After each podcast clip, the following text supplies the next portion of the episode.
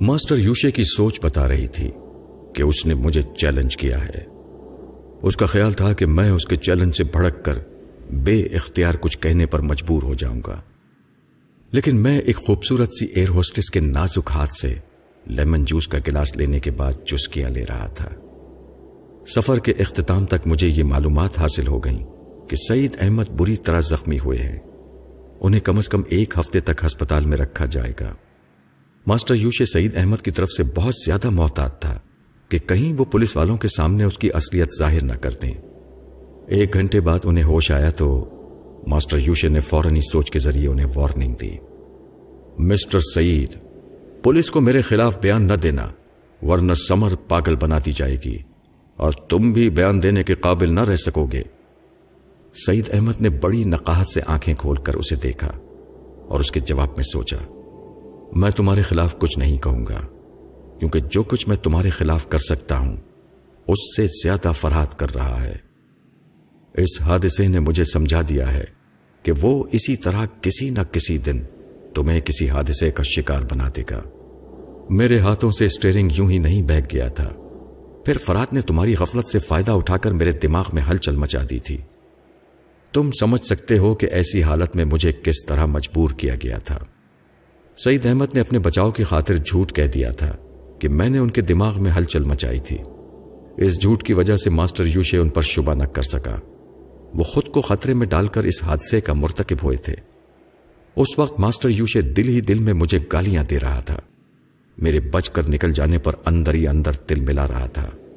اس نے کہا، مسٹر سعید فراد واقعی شیطان ہے۔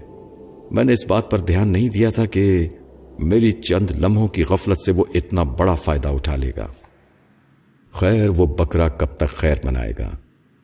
سعید احمد نے جواب دیا۔ بکرا وہ ہے جو چھری تلے آ جائے۔ اب تک تم ہی اس کی ذہانت تلے آتے جا رہے ہو۔ ہاں یہ درست ہے۔ میں دشمنی کے باوجود اس کی ذہانت کی قدر کرتا ہوں۔ ایسے شخص کو اپنے سامنے جھکا کر اور اسے اپنا اعلی کار بنا کر مجھے کتنی خوشی ہوگی۔ یہ میں بیان نہیں کر سکتا۔ ویسے فراد کو سمجھ لینا چاہیے کہ وہ دنیا کے جس حصے میں بھی پناہ لینے جائے گا، مادام وہاں پہنچ جائے گی۔ وہ خام خواہ میرا اور اپنا وقت ضائع کر رہا ہے۔ اور تم بری طرح زخمی ہو کر اور زیادہ میرا وقت برباد کر رہے ہو۔ تم پولیس انسپیکٹر کو میری حمایت میں ایسا بیان دو کہ مجھے یہاں سے جلد ہی نکلنے کا موقع مل جائے۔ سعید احمد ہوش میں آنے کے بعد مادام کو تھوڑی دیر کے لیے بھول گئے تھے۔ اس کا ذکر آیا تو انہوں نے پریشان ہو کر کہا، یہاں سے نکلنے کے بعد مادام تمہیں کہاں لے جائے گی؟ فرحات اس وقت کہاں ہے؟ ایک گھنٹے پہلے وہ یہاں کی ایک فلائٹ سے کہیں گیا ہے۔ تم بتا سکتے ہو کہ وہ فلائٹ کہاں جاتی ہے؟ سعید احمد بتانا نہیں چاہتے تھے۔ ماسٹر یوشے نے پھر دھمکی دی کہ وہ انہیں کس طرح ذہنی اذیت پہنچا سکتا ہے۔ وہ مجبور ہو کر بتانے لگے۔ وہ فلائٹ کراچی کے لیے تھی۔ مگر میرا مشورہ ہے کہ ابھی تم وہاں نہ جاؤ۔ پہلے اس ملک کے تاریخی مقامات اور خوبصورت علاقوں کی سیر کر لو۔ نہیں تو فراز سے ملاقات ہونے کے بعد سیر و تفریح کی حسرتیں لے کر دنیا سے اٹھ جاؤ گے۔ ماسٹر یوشے ان کی بات کا جواب نہ دے سکا، کیونکہ اسی وقت پولیس انسپیکٹر بیان لینے آ گیا تھا۔ ماسٹر یوشے نے کمرے سے باہر جاتے وقت سوچ کے ذریعے کہا، سوچ سمجھ کر جواب دینا یہ نہ بھولنا کہ میں دور جانے کے بعد بھی تمہارے دماغ میں موجود رہوں گا۔ سعید احمد اس حقیقت کو اچھی طرح سمجھتے تھے۔ اسی لیے انہوں نے ایسا کوئی بیان نہیں دیا جو ماسٹر یوشے سے اختلاف کا باعث بنتا۔ جب پولیس انسپیکٹر وہاں سے چلا گیا تو ماسٹر یوشے نے سوچ کے ذریعے ان سے کہا، تم نے اپنے بیان میں مجھے اپنا ایک غیر ملکی دوست اور مہمان بنا کر دانش مندی کا ثبوت دیا ہے۔ بس اسی طرح میرے وفادار رہو، میں بھی تمہارے کام آتا رہوں گا۔ اگر کام آنے کا دعویٰ کرتے ہو تو وہ مائکرو فلم مجھے واپس کر دو۔ ضرور واپس کر دوں گا۔ پہلے فرحات کو میری مٹھی میں آنے دو۔ میں نے اس کی بکواس سن کر اس سے دماغی رابطہ ختم کر دیا۔ پھر آنکھیں کھول کر جہاز کی محدود فضا میں نظر توڑانے لگا۔ وہاں کی فضا میں رنگوں اور خوشبوؤں کی بہار آئی ہوئی تھی۔ رنگین آچل مہکتی زلفیں، خوبرو جوانوں اور حسین عورتوں کی دھیمی دھیمی سرکوشیاں۔ لبوں پر دھڑکتے ہوئے دل کی باتیں اور بات بات پر مسکراہٹیں۔ عجیب سا پرسرار رومان انگیز ماحول تھا۔ میرا جسم انگڑائی لینے کے لیے مچلنے لگا۔ میں جس سیٹ پر بیٹھا ہوا تھا، اس کے ساتھ ہی گزرنے کا تنگ راستہ تھا۔ راستے کی دوسری طرف والی سیٹ پر ایک حسین محجبین دوشیزہ بیٹھی ہوئی تھی۔ تقریباً مجھ سے تین فٹ کے فاصلے پر تھی۔ میں ذرا جھک کر ہاتھ بڑھا کر چھو سکتا تھا۔ مگر چھونے سے وہ میلی ہو جاتی۔ اس کی ایسی اجلی رنگت تھی اور چہرے پر ایسی چکناہٹ تھی جیسے مکھن کے ڈبے میں رکھ کر اس کی پرورش کی گئی ہو۔ چہرے کی چکناہٹ پر میری نظریں دیر تک پھسلتی رہیں۔ اس کے ساتھ والی سیٹ پر ایک اچھی شکل و صورت کا نوجوان بیٹھا ہوا تھا۔ وہ لڑکی سے باتیں کرتا تو یوں لگتا جیسے خوشامد کر رہا ہو۔ ایک مرد کی خوشامدوں نے شاید اسے مغرور بنا دیا تھا۔ وہ اس کی باتوں کا بہت کم جواب دیتی تھی اور کبھی کبھی چہرے سے بیزاری ظاہر کرتی تھی۔ اسے نظر انداز کرنے کے لیے کبھی کبھی ادھر ادھر دیکھ لیتی۔ ایسے ہی وقت اس نے میری طرف بھی دیکھ لیا۔ مجھے اپنی طرف متوجہ پا کر اس نے مغرورانہ انداز میں ہونٹ پچکائے۔ اس کا غرور مجھے پسند نہ آیا۔ لیکن اس کے پتلے ہم کھائے ہوئے لب پچکتے وقت کچھ اور بھی خوبصورت لگے تھے۔ وہ دلی دل میں اونہ کہہ کر نظریں پھیر لینا چاہتی تھی، لیکن وہ ایسا نہ کر سکی۔ میری مقناطیسی نگاہوں کی گرفت میں آ گئی۔ میں نے چند ساتھ کے لیے اس کی نگاہوں کو اپنی گرفت میں لیا۔ اس کی آنکھوں سے اس کے دماغ تک پہنچا۔ پھر اسے ڈھیل دے دی۔ اس کے بعد اس کی سوچ کے ذریعے سمجھنے لگا کہ اس کا دل کس بری طرح دھڑک رہا ہے۔ اس کا دل میری محبت سے نہیں دھڑک رہا تھا، بلکہ ایک انجانا سا خوف تھا۔ وہ میری آنکھوں کی مقناطیسی قوت سے گھبرا رہی تھی اور سوچ رہی تھی، یہ کیسی آنکھیں ہیں؟ نظریں ملتے ہی میرے دماغ کو ایک چھٹکا سا لگا ہے۔ میرا دل پوری طرح دھڑک رہا ہے۔ یہ شخص خطرناک معلوم ہوتا ہے۔ میں نے اس کی سوچ میں کہا، وہ خطرناک نہیں ہے۔ میں سمجھنے میں غلطی کر رہی ہوں۔ دراصل اس کی آنکھیں اتنی پرکشش ہیں کہ میں اپنی مرضی کے خلاف اس کی طرف کھینچ گئی تھی۔ ہاں وہ حقارت سے سوچنے لگی۔ جسے دیکھو وہی اپنی نگاہوں کے پھندے میری طرف پھینکتا ہے۔ حسین ہونا بھی مصیبت ہے۔ مٹھاس زیادہ ہو تو ساری مکھیاں ایک ہی طرف کھینچی چلی آتی ہیں۔ ہاں مکھی کہیں کا۔ میرا خیال درست نکلا۔ وہ بہت مغرور تھی۔ ناک پر مکھی نہیں بیٹھنے دیتی تھی۔ اس کے نوجوان ساتھی نے اسے بن بناتے ہوئے مخاطب کیا۔ فریال، تم نے میری بات کا جواب نہیں دیا۔ میں نے فریال کے ذہن میں کہا، چپ مکھی کہیں کا۔ اپنی ہی سوچ کے مطابق وہی بات اس کی زبان سے نکل گئی۔ اس کا ساتھی جوان اپنی توہین پر کچھ بوکھلایا، کچھ غصے سے تم تمایا پھر غصے کو ضبط کرتے ہوئے تبھی زبان میں سرکوشی میں کہا، تمہارا دماغ تو صحیح ہے۔ اگر میں تمہارے ناس اٹھاتا ہوں تو اس کا مطلب یہ نہیں ہے کہ تم میری انسلٹ کرو۔ فریال پریشان ہو کر میری طرف دیکھنے لگی۔ میں نے پہلے کی طرح آنکھیں بند کر لی تھی اب اسے دیکھنے کی کیا ضرورت تھی؟ میں تو دماغ کے اسکرین پر اس کی سوچ کے ذریعے اس کی تمام حرکتیں دیکھ سکتا تھا۔ پہلے تو وہ فخری انداز میں یہ سمجھ رہی تھی کہ دوسروں کی طرح میں بھی گرما گرم نگاہوں سے اسے دیکھ رہا ہوں۔ اس کے تجربات نے اسے یہی سمجھایا تھا کہ اسے دیکھنے والے دیکھتے ہی رہ جاتے ہیں۔ مگر مجھے بڑی بے نیازی سے آنکھیں بند کیے دیکھ کر وہ جل گئی۔ پھر اس نے پلٹ کر اپنے ساتھی کے سامنے صفائی پیش کی۔ حشمت میں دراصل اس آدمی کے متعلق سوچ رہی تھی جو دوسری طرف آنکھیں بند کیے اپنی سیٹ پر بیٹھا ہے۔ میں نے تمہیں نہیں، اسے مکھی کہا تھا۔ حشمت کی تسلی ہو گئی۔ اس نے مسکرا کر کہا، تم ایسی میٹھی ہو کہ تمام نگاہیں بے اختیار تمہاری طرف اڑنے لگتی ہیں۔ اس طرح اڑنے والوں کو تم مکھی کہتی ہو۔ میرے متعلق تمہاری کیا رائے ہے؟ میں نے بے اختیار تمہیں مکھی کہا تو تم ناراض ہو گئے۔ تم میری طرف اڑنا چھوڑ دو، پھر میں اپنی رائے دوں گی۔ میں دل سے مجبور ہوں۔ کیا تم مجھے پروانہ نہیں کہہ سکتی؟ اس کی پرواز میں سچی لگن ہوتی ہے۔ فریال نے کھڑکی سے باہر پرواز کرتے ہوئے بادلوں کو دیکھا اور پوچھا یہ جہاز کتنی بلندی پر پرواز کر رہا ہے۔ تم ہمیشہ کی طرح پھر مجھے ٹال رہی ہو۔ میری پرواز میں سچی لگن ہے۔ اس لیے تم مجھے پروانہ کہنے سے کترا رہی ہو۔ پیائیے کہ اس تیاری کی پرواز میں بھی سچی لگن ہے۔ یہ ہمیں بخیریت ہماری منزل تک پہنچاتا ہے۔ اگر بات سچی لگن تک ہے، تو میں تمہیں ہوائی جہاز کیوں نہ کہوں؟ حشمت نے جھینپ کر مسکراتے ہوئے کہا، تم پھر مذاق میں ٹال رہی ہو۔ دیکھو حشمت، بور نہ کرو۔ میں کچھ دیر خاموش رہنا چاہتی ہوں۔ فریال نے سیٹ کی پوچھ سے ٹیک لگا کر آنکھیں بند کر لی آنکھیں بند کرتے ہی میں نے اس کی سوچ میں کہا، اس کی آنکھیں کتنی عجیب ہیں۔ میں آنکھیں بند کرتی ہوں تو دماغ کی آنکھوں سے اسے ہی دیکھنے لگتی ہوں۔ اس سوچ کے ساتھ ہی میری آنکھیں اس کے دماغ میں روشن ہو گئیں۔ اس نے ہٹ بڑھا کر آنکھیں کھول دی پھر ذرا کرتن گھما کر کنکھیوں سے میری طرف دیکھنے لگی۔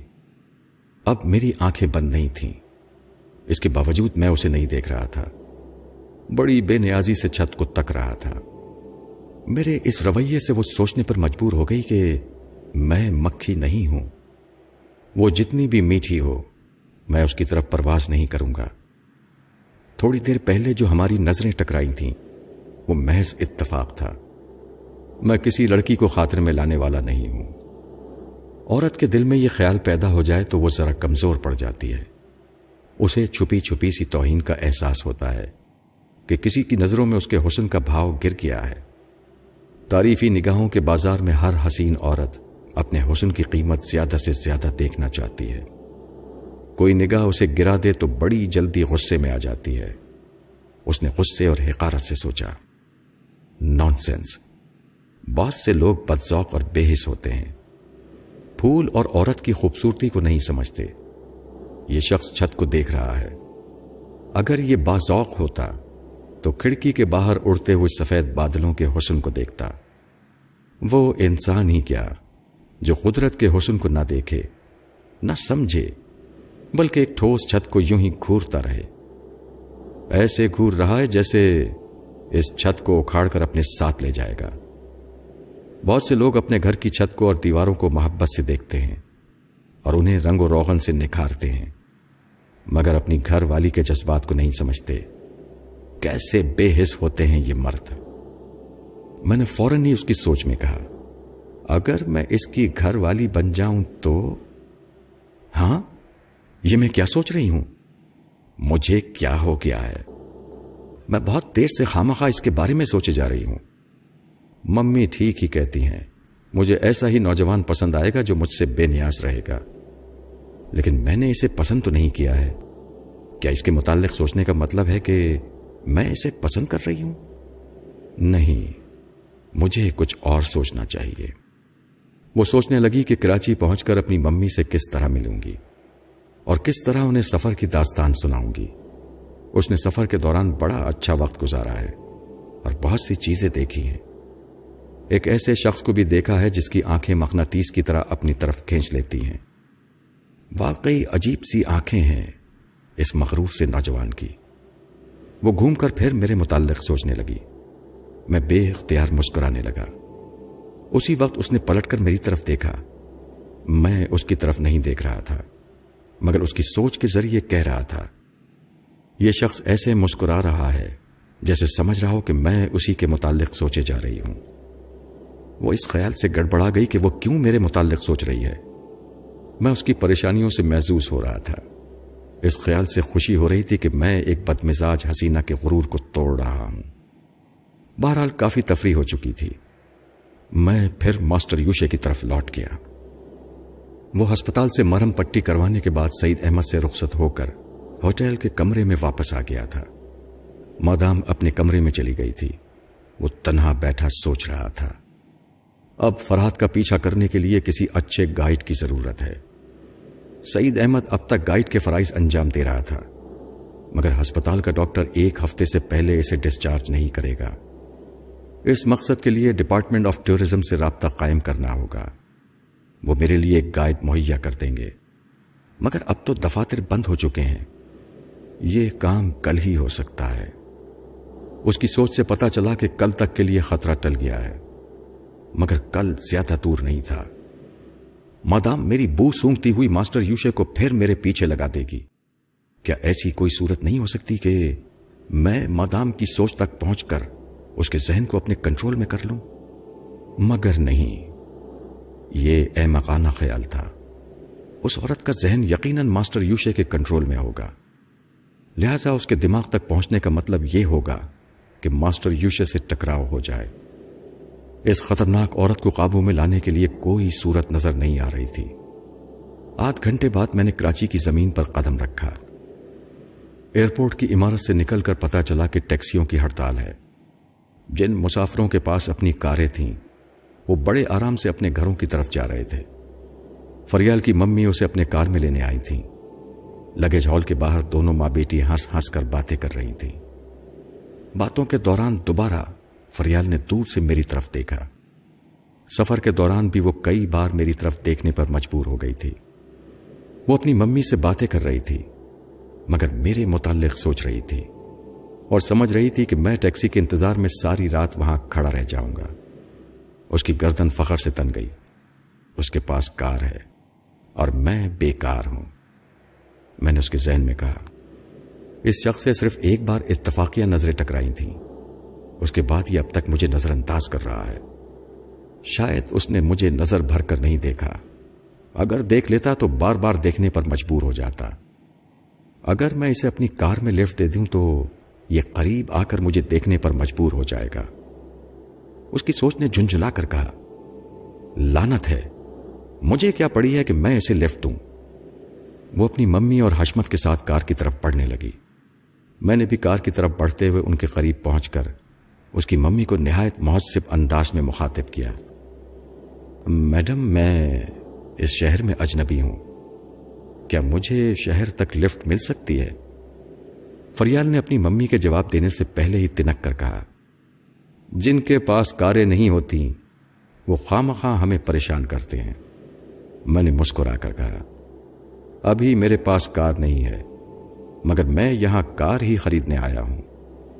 میرے اس بریف کیس میں دو لاکھ روپے ہیں۔ دو لاکھ کی بات سنتے ہی ممی نے ایک زور کی سانس کھینچی۔ حیرانی سے ایک بار مجھے اور دوسری بار بریف کیس کو دیکھنے لگی۔ پھر مجھ سے کہنے لگی، تم اتنی بڑی رقم ساتھ لیے پھرتے ہو اور دوسروں کو بھی بتا دیتے ہو۔ کیا تمہیں سمجھانے والا کوئی نہیں ہے؟ حشمت مجھے کھا جانے والی نظروں سے دیکھ رہا تھا۔ وہ سمجھ رہا تھا کہ میں فریال پر اپنی امارات کا روپ جما رہا ہوں۔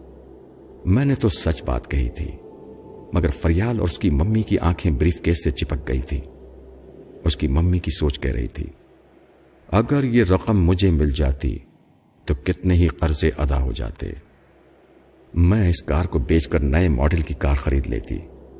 اس طرح دکھاوے کی شان و شوکت کا بھرم رہ جاتا۔ فریال کے ڈیڈی کے مرنے کے بعد میں نے دو لاکھ روپے اب تک ایک ساتھ نہیں دیکھے۔ پتا نہیں یہ نادان لڑکا سچ کہہ رہا ہے یا ڈینگے مار رہا ہے؟ حشمت نے ناگواری سے میری طرف دیکھتے ہوئے کہا، تم اتنے احمق نظر نہیں آتے، اتنی بڑی رقم ساتھ لیے پھرو۔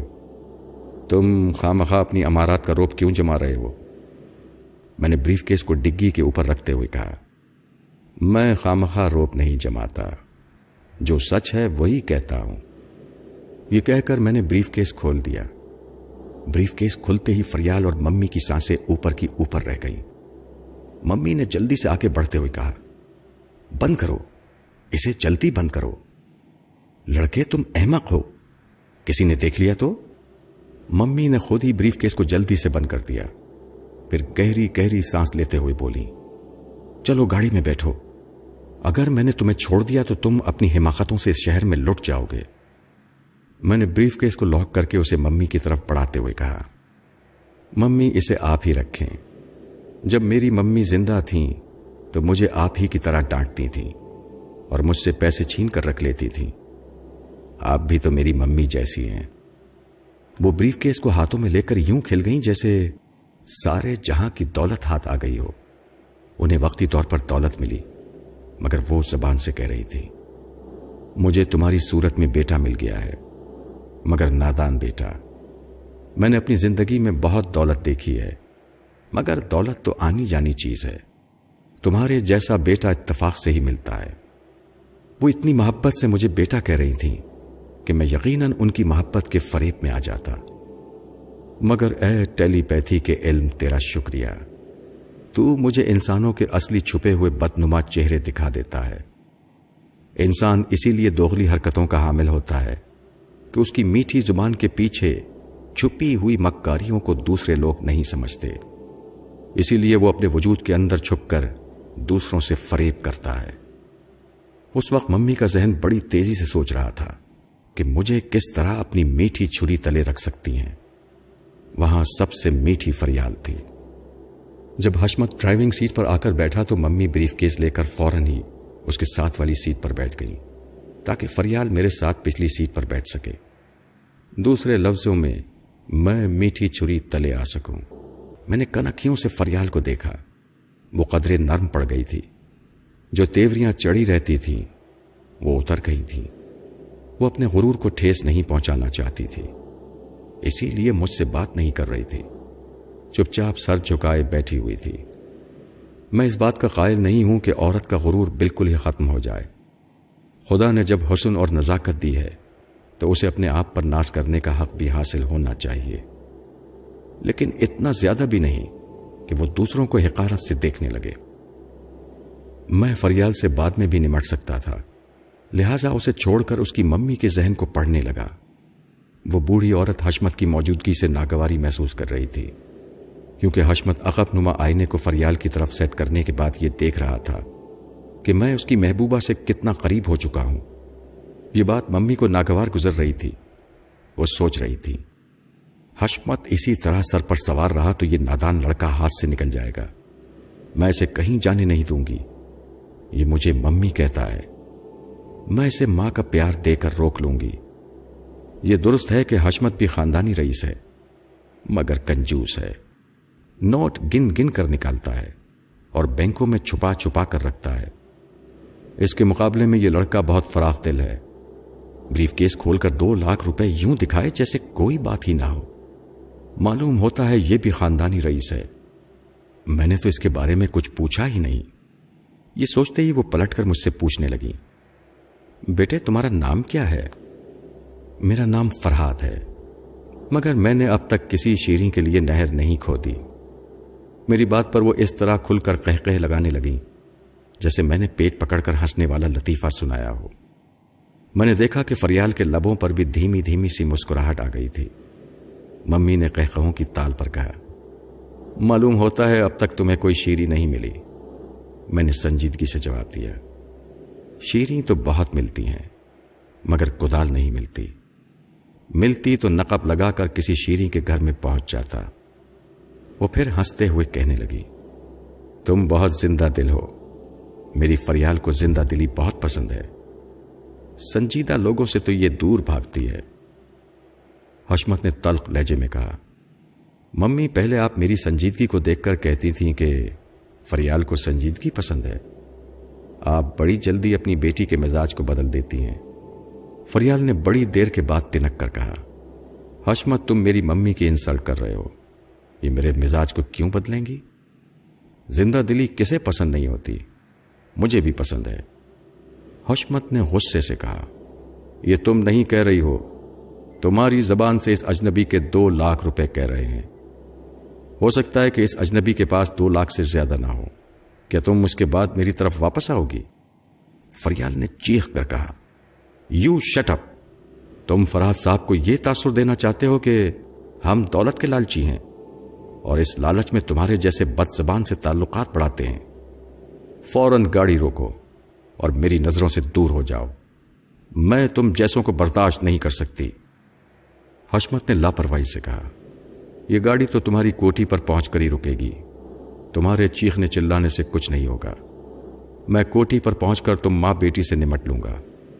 میں نے فریال سے کہا، مجھے افسوس ہے کہ میری وجہ سے یہ شخص تم سے بد زبانی کر رہا ہے. میں سمجھ رہا ہوں کہ ایئرپورٹ سے یہ مجھے دشمن کی طرح دیکھتا آ رہا ہے. تم لوگوں کے متعلق اس لیے غلط باتیں کر رہا ہے کہ میں بدک کر اپنے دو لاکھ روپے لے کر یہاں سے بھاگ جاؤں. مگر میں اتنا نادان نہیں ہوں۔ میں نے ممی کے چہرے پر ممتا کا نور دیکھا ہے۔ ایسی الڑ ماڈرن مائیں تو نصیب والوں کو ہی ملتی ہیں۔ ممی نے خوش ہو کر میری بلائیں لینی چاہیں مگر لے نہ سکیں، کیونکہ بلائیں لینے والے ہاتھوں میں دو لاکھ روپے کا بریف کیس دبا ہوا تھا۔ وہ مجھے زبان سے دعائیں دینے لگیں ان کے پاس بیٹھا ہوا حشمت مجھے برا بھلا کہہ رہا تھا اور چیلنج کر رہا تھا کہ کوٹھی میں پہنچ کر وہ مجھ سے بھی نمٹ لے گا۔ فریال بھی اپنی ممی کی طرف سے اسے باتیں سنا رہی تھی۔ کار کے اندر اچھا خاصا شور مچ گیا تھا۔ ایسا لگتا تھا کہ جیسے میں کسی نقار خانے میں پہنچ گیا ہوں۔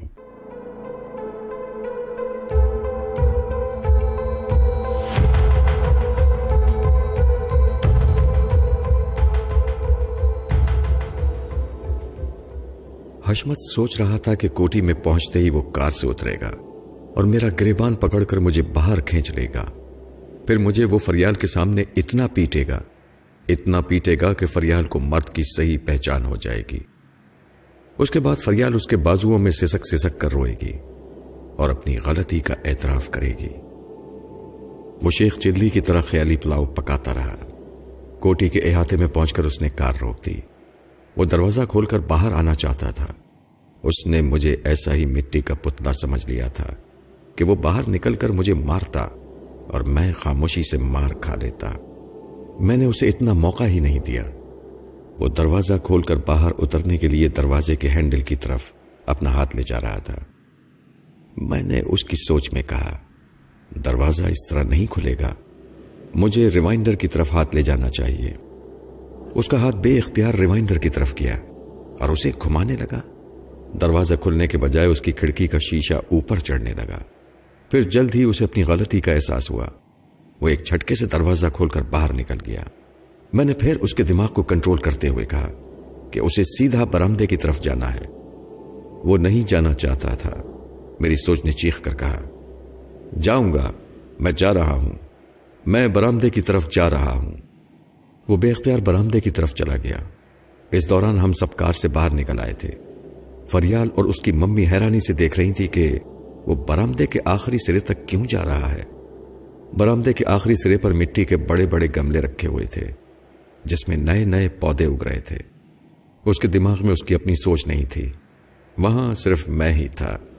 اس کی سوچ ابھرنا بھی چاہتی تو میری سوچ کی قوتیں اسے دبا دیتی میں نے اس کی سوچ میں کہا، یہ گملے پودوں کے لیے نہیں ہیں، بلکہ ہمارے بیٹھنے کے لیے ہیں۔ مجھے بیٹھ جانا چاہیے۔ اف میں بہت تھک گیا ہوں۔ یہ سوچتے ہی وہ گملے کی گیلی مٹی پر بیٹھ گیا۔ ممی نے چیخ کر کہا، ارے حشمت، تمہیں کیا ہو گیا ہے؟ تم کہاں بیٹھ گئے ہو؟ ممی کی باتیں سن کر وہ چونک گیا۔ وہ ایک دم سے اٹھ کھڑا ہوا۔ میری سوچ نے اسے پھر بٹھا دیا۔ فریال کو بے اختیار ہنسی آ گئی۔ میں نے ممی سے پوچھا، کیا اس آدمی کو غصہ آتا ہے تو یہ پاگل ہو جاتا ہے؟ حشمت نے دور سے چیخ کر کہا، تم پاگل ہو پاگل کے بچے۔ وہ گملے سے اٹھ کر میری طرف آنا چاہتا تھا، لیکن گیلی مٹی کے باعث اس حد تک گملے میں دھس گیا تھا کہ وہاں سے نکلنے کے لیے اسے سہارے کی ضرورت تھی۔ میں نے آگے بڑھ کر اس کے سر پر چپت لگائی۔ وہ غصے سے تل ملا گیا۔ اٹھنے کی کوشش کی تو گملے کے ساتھ گر پڑا۔ گملہ ٹوٹنے کی وجہ سے وہ آزاد ہو گیا تھا۔ وہ مجھ پر حملہ کرنے کے لیے فوراً ہی زمین پر سے اٹھنے لگا۔ میں نے اس کے منہ پر زور کی ٹھوکر ماری۔ میرے جوتے کی نوک اس کی ناک پر پڑی تھی۔ وہ برامدے کے فرش پر زخمی پرندے کی طرح پھڑ پڑانے لگا۔ اس کی ناک اور منہ سے خون بہ رہا تھا۔ فرش پر ٹپک رہا تھا۔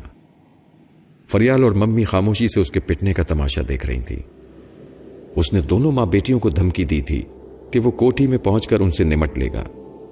نمٹنے کا مطلب یہی تھا کہ ممی نے اس سے اچھی خاصی رقم قرضے کے طور پر لی تھی۔ وہ اس رقم کا سختی سے مطالبہ کرنے والا تھا۔ ممی خوش تھیں کہ وہ ایک ہی بار مار کھانے کے بعد رقم کا مطالبہ کرنا بھول جائے گا۔ میں نے اسے مطالبہ کرنے کا موقع ہی نہیں دیا۔ وہ ایک ہی ٹھوکر میں بے ہوش ہو گیا تھا۔ پھر رفتہ رفتہ ہوش میں آ کر اٹھ بیٹھا۔ تھوڑی دیر تک وہ آنکھیں پھاڑے خالی خالی نظروں سے ہم تینوں کو تکتا رہا۔ پھر اٹھ کر کھڑا ہو گیا۔ آہستہ آہستہ چلتا ہوا کار کی ڈگی تک گیا۔ وہاں سے اس نے اپنا سوٹ کیس نکالا۔ پھر کار کی چابی ممی کے قدموں کے پاس پھینکتا ہوا کوٹھی کے احاطے سے باہر چلا گیا۔ ممی نے اطمینان کی سانس لیتے ہوئے کہا، خس کم جہاں پاک۔ بیٹے، تمہاری وجہ سے پیچھا چھوٹ گیا۔ ورنہ یہ تو ہم سے کمبل کی طرح لپٹ کر رہ گیا تھا۔ زندگی کہاں کہاں دوڑاتی ہے۔ کبھی تپتی دھوپ میں چلی جاتی ہے۔ کبھی زلفوں کی ٹھنڈی چھاؤں میں بٹھاتی ہے۔ میں کبھی سوچ بھی نہیں سکتا تھا کہ دوڑتے دوڑتے فریال جیسی حسین دوشیزہ کے قریب آ کر بیٹھ جاؤں گا۔ پہلے پہلے وہ چپ چپ سی رہی۔ پھر میں نے اسے بولنے پر مجبور کیا تو وہ عام عورتوں کی مانند ریکارڈ کی طرح بولنے لگی۔ وہ بتا رہی تھی کہ تین برس پہلے اس کے ڈیڈی کا انتقال ہو گیا تھا۔ اس کے باپ نے جتنی دولت چھوڑی تھی، وہ ساری دولت اس کی ممی تین سال کے اندر جوئے میں ہار گئی ہے۔ اس کی ممی کو فلیش اور رمی کھیلنے کا مرض لگ گیا ہے۔ اب صرف یہ کوٹھی اور وہ پرانی سی کار رہ گئی ہے۔ تاش کھیلنے کے سلسلے میں وہ حشمت سے بارہ ہزار روپے لے چکی ہے۔ وہ اپنی ممی کی اس بری عادت سے بیزار تھی، چونکہ اپنی ماں سے بہت زیادہ محبت کرتی تھی، اسی لیے ان کی یہ عادت برداشت کر لیتی تھی۔ جب صبح ہوئی تو مجھے ذرا عقل آئی، اس لیے کہ بڑی دیر سے میں نے ماسٹر یوشے کو بھلا دیا تھا۔ وہ تو میرے نصیب اچھے ہیں کہ وقت پر عقل آ جاتی ہے۔ میں نے ماسٹر یوشے کے ذہن میں جھانک کر دیکھا تو ایک دم سے چوک کیا وہ کسی تیارے میں سفر کر رہا تھا اور مدام کے ساتھ کسی شہر کی طرف چلا آ رہا تھا۔ میں سوچ بھی نہیں سکتا تھا کہ اسے اتنی جلدی کوئی گائیڈ مل جائے گا۔ بعد میں اس کی سوچ کے ذریعے پتا چلا کہ وہ کسی گائیڈ کا سہارا لیے بغیر ہی چلا آ رہا ہے، جس کے ساتھ مادام جیسی کتیا ہو۔ اور جو سونگ سونگ کر اس کی منزل کا پتہ اسے بتا دیتی ہو، ایسا شخص بھلا گائیڈ کا کیا محتاج ہوگا؟ ابھی وہ تیارے میں سفر کر رہا تھا۔ کوئی غیر ملکی طیارہ تھا جو کراچی سے ہوتا ہوا مغربی ممالک کی طرف جا رہا تھا۔ ماسٹر یوشے وقت ضائع کیے بغیر مجھ تک پہنچنے والا تھا۔ میں اس کے ذریعے ایئر ہوسٹس کی آواز سن رہا تھا۔ وہ مسافروں سے اطلاع کہہ رہی تھی کہ ان کا جہاز ایک گھنٹے بعد کراچی پہنچ جائے گا۔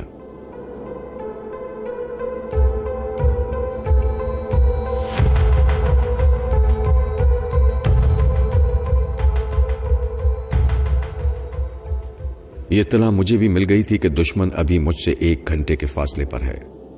یہاں ٹیکسیوں کی ہڑتال تھی۔ یہ بات ماسٹر یوشے نہیں جانتا تھا، لیکن وہ بہت محتاط تھا۔ کرائے کی ٹیکسی میں بیٹھ کر میرا پیچھا نہیں کرنا چاہتا تھا۔ اسی لیے اس نے پنڈی انٹرکون سے ٹرنک کال کے ذریعے کراچی انٹرکون میں یہ خبر پہنچائی تھی کہ اس کے لیے فلاں وقت پر ایئرپورٹ پر کرائے کی کار مہیا کی جائے۔ اس نے مجھ تک پہنچنے کے لیے پورے انتظامات کر لیے تھے۔ یہ ایک گھنٹہ میرے لیے بہت تھا۔ اب مجھے وہاں سے فرار ہونے کا منصوبہ بنانا تھا۔ ماسٹر یوشے مجھ پر قابو پانے کے لیے کس حد تک بے چین ہو گیا تھا۔ اس بات کا اندازہ اس سے لگایا جا سکتا تھا۔ کہ وہ اپنے اصول کے خلاف تمام رات جاگتا رہا تھا۔ اس کی زندگی میں کوئی ایسا دشمن نہیں آیا تھا جو اسے ایک رات بھی جاگنے پر مجبور کر سکے۔ وہ ایک رات آرام سے سو کر بیل منڈو جیسے آلائے کار کو گنوا چکا تھا۔ یہی وجہ تھی کہ وہ میرے اتنے قریب پہنچنے کے بعد رات کو سونا اور مجھے کھونا نہیں چاہتا تھا۔ میں بیٹھا سوچ رہا تھا اور میرے چہرے سے پریشانی کے آثار ظاہر ہو رہے تھے۔ فریال میرے سامنے کچھ پریشان نظر آ رہی تھی۔ اس نے مجھ سے پوچھا، آپ کیوں پریشان ہیں؟ میں اسے کیا بتاتا کہ میں کس طرح اپنے دشمنوں کو قریب آتے دیکھ رہا ہوں؟ وہ قابل اعتماد تھی۔ اس کے باوجود میں پہلی ملاقات میں یہ نہیں بتانا چاہتا تھا کہ مجھ میں کیسی حیرت انگیز صلاحیتیں پوشیدہ ہیں۔ رفتہ رفتہ اس پر اپنی صلاحیت ظاہر کرنا مناسب تھا۔ میں نے بات بناتے ہوئے کہا میں تم سے پہلے ہی کہہ چکا ہوں کہ میرے پاؤں میں چکر ہے۔ میں زیادہ دیر تک ایک جگہ نہیں ٹھہر سکتا اور اب تمہیں اپنے پیچھے چھوڑ کر تنہا آگے بھی نہیں بڑھ سکتا۔ میں ابھی یہاں سے جانا چاہتا ہوں کہ تم میرے ساتھ چلو گی۔ اس نے میرے گلے میں باہیں ڈال کر کہا، میرے انکار کا سوال ہی پیدا نہیں ہوتا۔ میں آپ کے ساتھ سائے کی طرح رہوں گی۔ مگر آپ کو یہاں کیا تکلیف ہے؟ آپ اتنی جلدی مجھے کہاں لے جائیں گے؟ دیکھیے آپ کچھ خیال نہ کریں۔ اب مجھے پوچھنے کا حق حاصل ہو گیا ہے، اسی لیے پوچھ رہی ہوں۔ میں تمہیں سب کچھ بتا دوں گا، لیکن ابھی وقت نہیں ہے۔ جتنی جلدی ہو سکے یہاں سے نکل چلو۔ یہاں سے نکل کر میں راستے میں تمہیں تمام باتیں بتا دوں گا۔ اپنی ممی سے جا کر کہو کہ وہ اپنی کار ہمیں دے دیں۔ دو لاکھ روپے اپنے پاس رکھیں، اپنے قرضے ادا کریں اور آرام سے زندگی گزاریں۔ تم ان کے اخراجات کے لیے پیسے بھیجتی رہو گی۔ فریال نے حیرانی سے پوچھا، کیا آپ ممی کو اتنی بڑی رقم یوں ہی دے دیں گے؟ اس کے بغیر وہ تمہیں آزاد نہیں کریں گی۔ تم دو لاکھ کو اہمیت نہ دو۔ میرے ساتھ آگے بڑھو گی تو تمہارے قدموں میں دنیا جہاں کی دولت بکھری ہوگی۔ جلدی جاؤ، وقت برباد نہ کرو۔ وہ ممی کے کمرے کی طرف جانے لگی۔ اس کے جانے کے بعد میں نے رسٹ واچ کو دیکھا۔ تاکہ معلوم کر سکوں کہ کتنا وقت گزر چکا ہے۔ مگر کلائی کی گھڑی بند ہو چکی تھی۔ گھڑی دیکھ کر یہ معلوم نہیں ہو سکتا تھا کہ خطرے کی آمد میں کتنے منٹس رہ گئے ہیں۔ اسی وقت مجھے ممی کے کمرے کی طرف سے فریال کی چیخ سنائی دی۔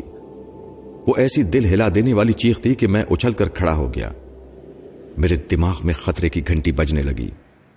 میں بوکلاٹ میں یہ نہ سمجھ سکا کہ دیکھتے ہی دیکھتے ایک گھنٹہ کیسے گزر گیا۔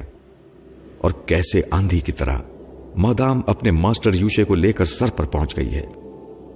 میں نے ایک چس میں سوئچ بورڈ کے پاس پہنچ کر کمرے کی لائٹ آف کر دی۔ دروازے کو اندر سے بند کر لیا تاکہ مادام بو سونگتی ہوئی کمرے کے اندر نہ آ سکے اور کمرے کے اندھیرے میں ماسٹر یوشے میرے نقلی چہرے کی نقاب کشائی نہ کر سکے۔ فوری طور پر مجھے بچاؤ کا یہی راستہ نظر آیا تھا۔ مگر میں نے بوکلا کر خود کو ایک کمرے میں قید کر لیا تھا۔ فرار ہونے کے لیے اس بند دروازے کے سوا دوسرا راستہ نہ تھا۔ اسی وقت دوڑتے ہوئے قدموں کی آواز سنائی تھی کالی آندھی میری طرف چلی آ رہی تھی۔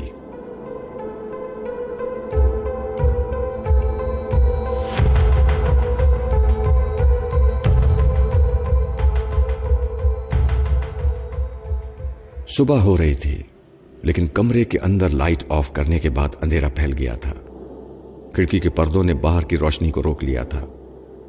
میں تاریکی میں دروازے کے قریب دیوار سے چپک کر دوڑتے ہوئے قدموں کی آواز سن رہا تھا، جو لمحہ بل لمحہ قریب آتی جا رہی تھی۔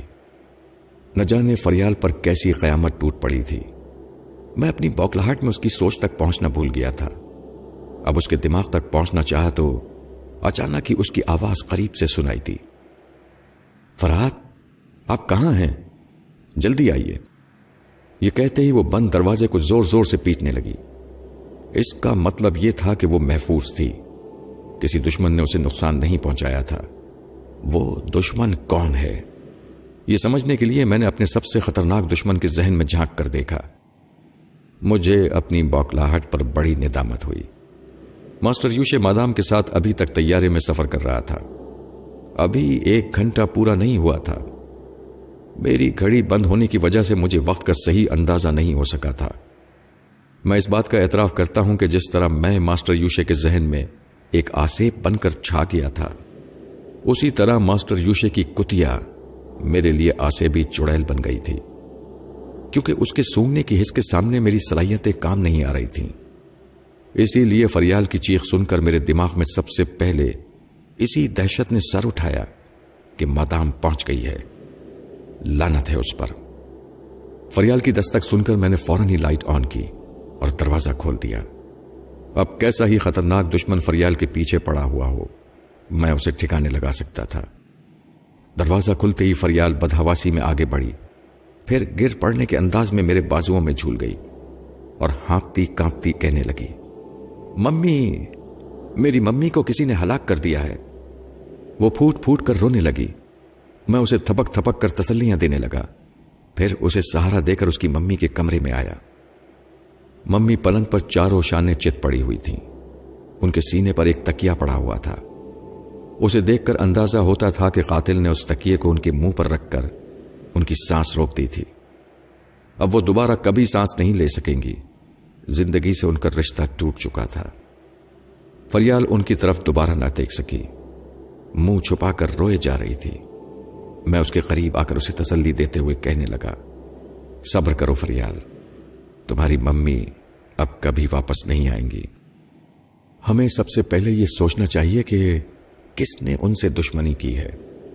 ایسا کہتے وقت میں دیوار گھڑی کی طرف دیکھ رہا تھا۔ ماسٹر یوشے کے یہاں پہنچنے کے لیے صرف بیس منٹ رہ گئے تھے۔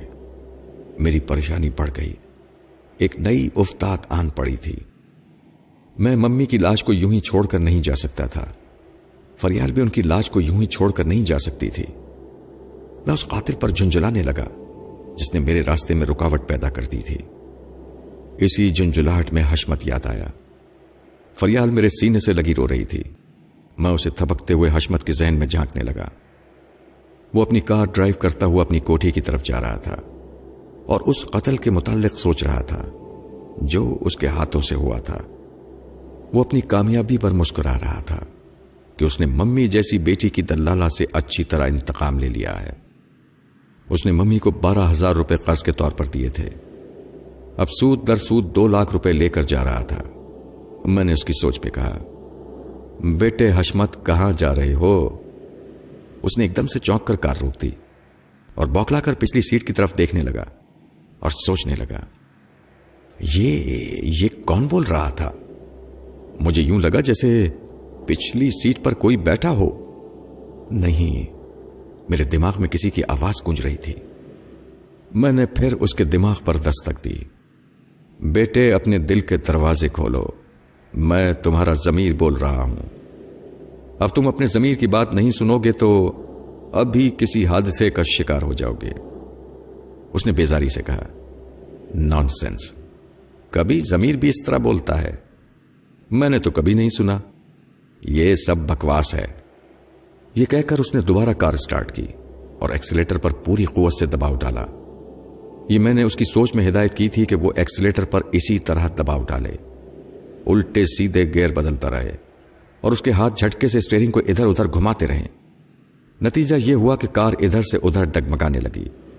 کبھی دائیں طرف اور کبھی بائیں طرف جانے لگی۔ اسی وقت ایک ٹریفک پولیس انسپیکٹر اپنی بھاری بھرکم موٹر سائیکل دوڑاتا ہوا اس کے سر پر پہنچ گیا۔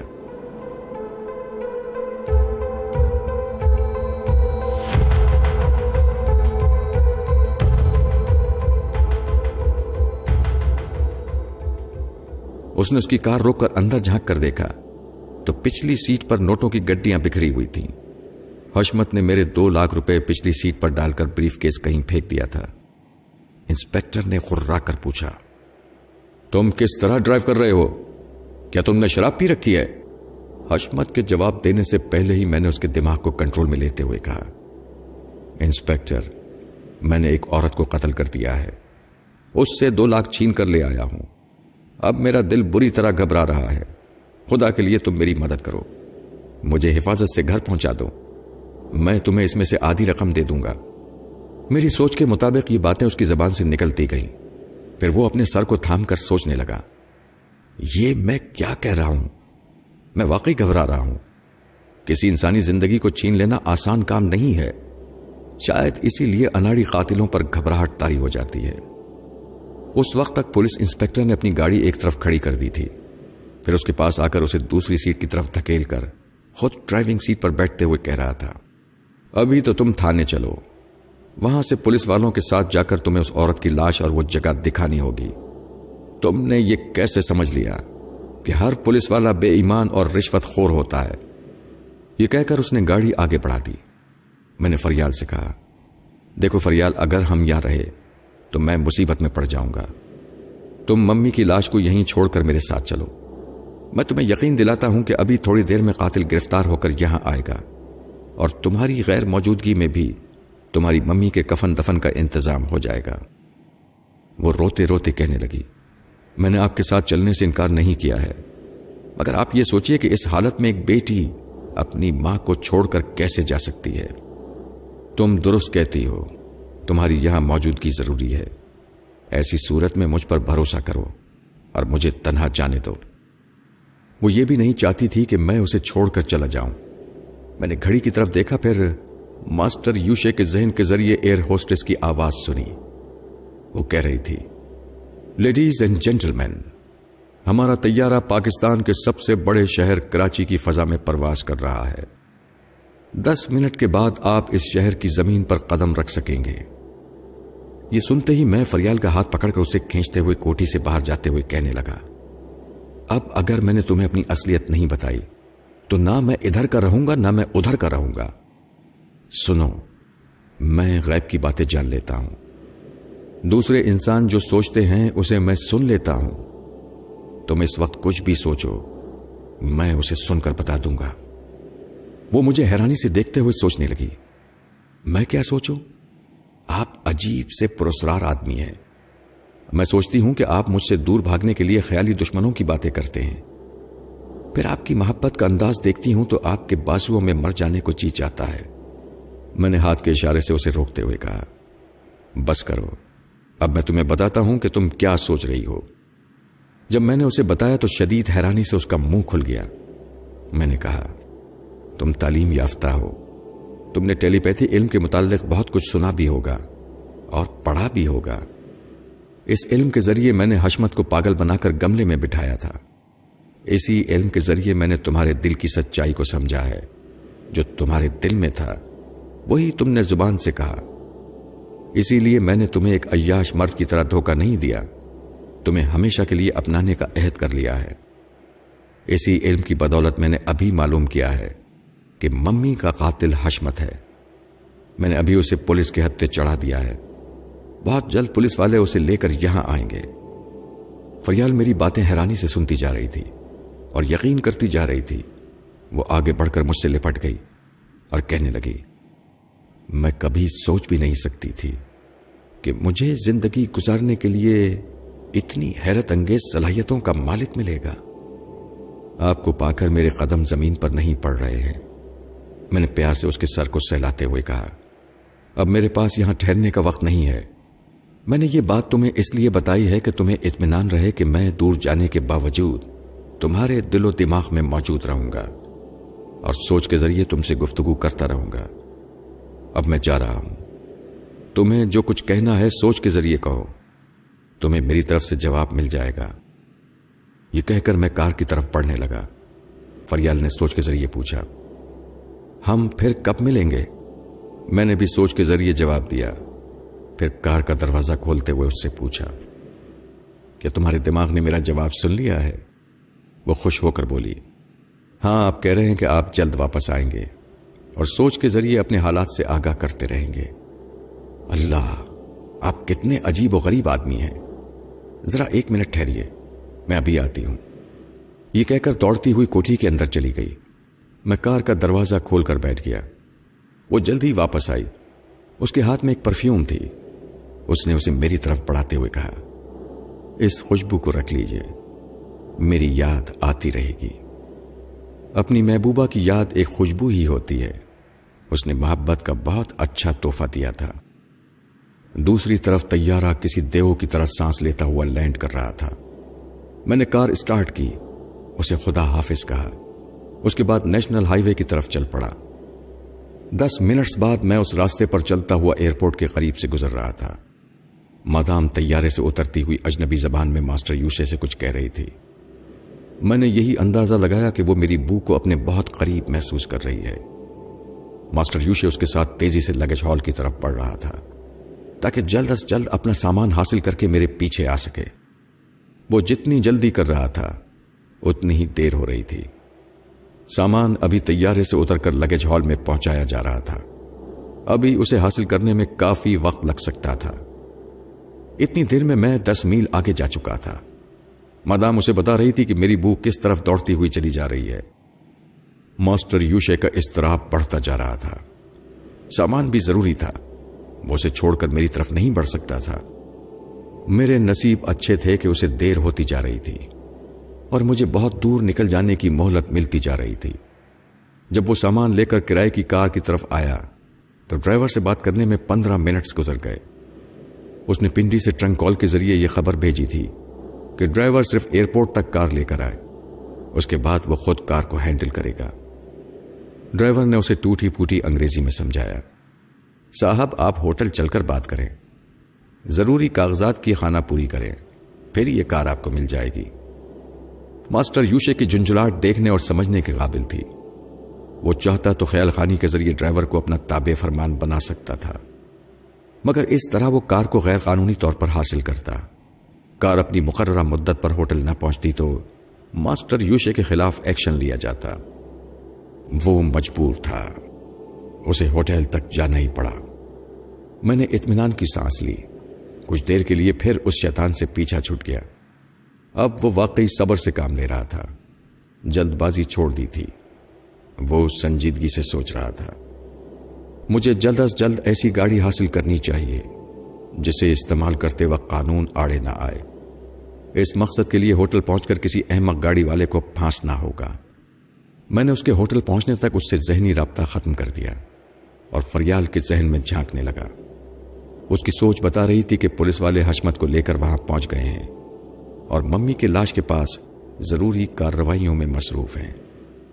حشمت پولیس انسپیکٹر سے کہہ رہا تھا، جناب، اس وقت میرا ذہن قابو میں نہیں تھا۔ پریشانی میں نہ جانے کیا کہہ گیا۔ دراصل میں صرف دو لاکھ روپے لے کر بھاگ رہا تھا۔ اس بوڑھی عورت کو فرحت نامی ایک شخص نے قتل کیا ہے۔ وہ شخص فریال کا عاشق ہے۔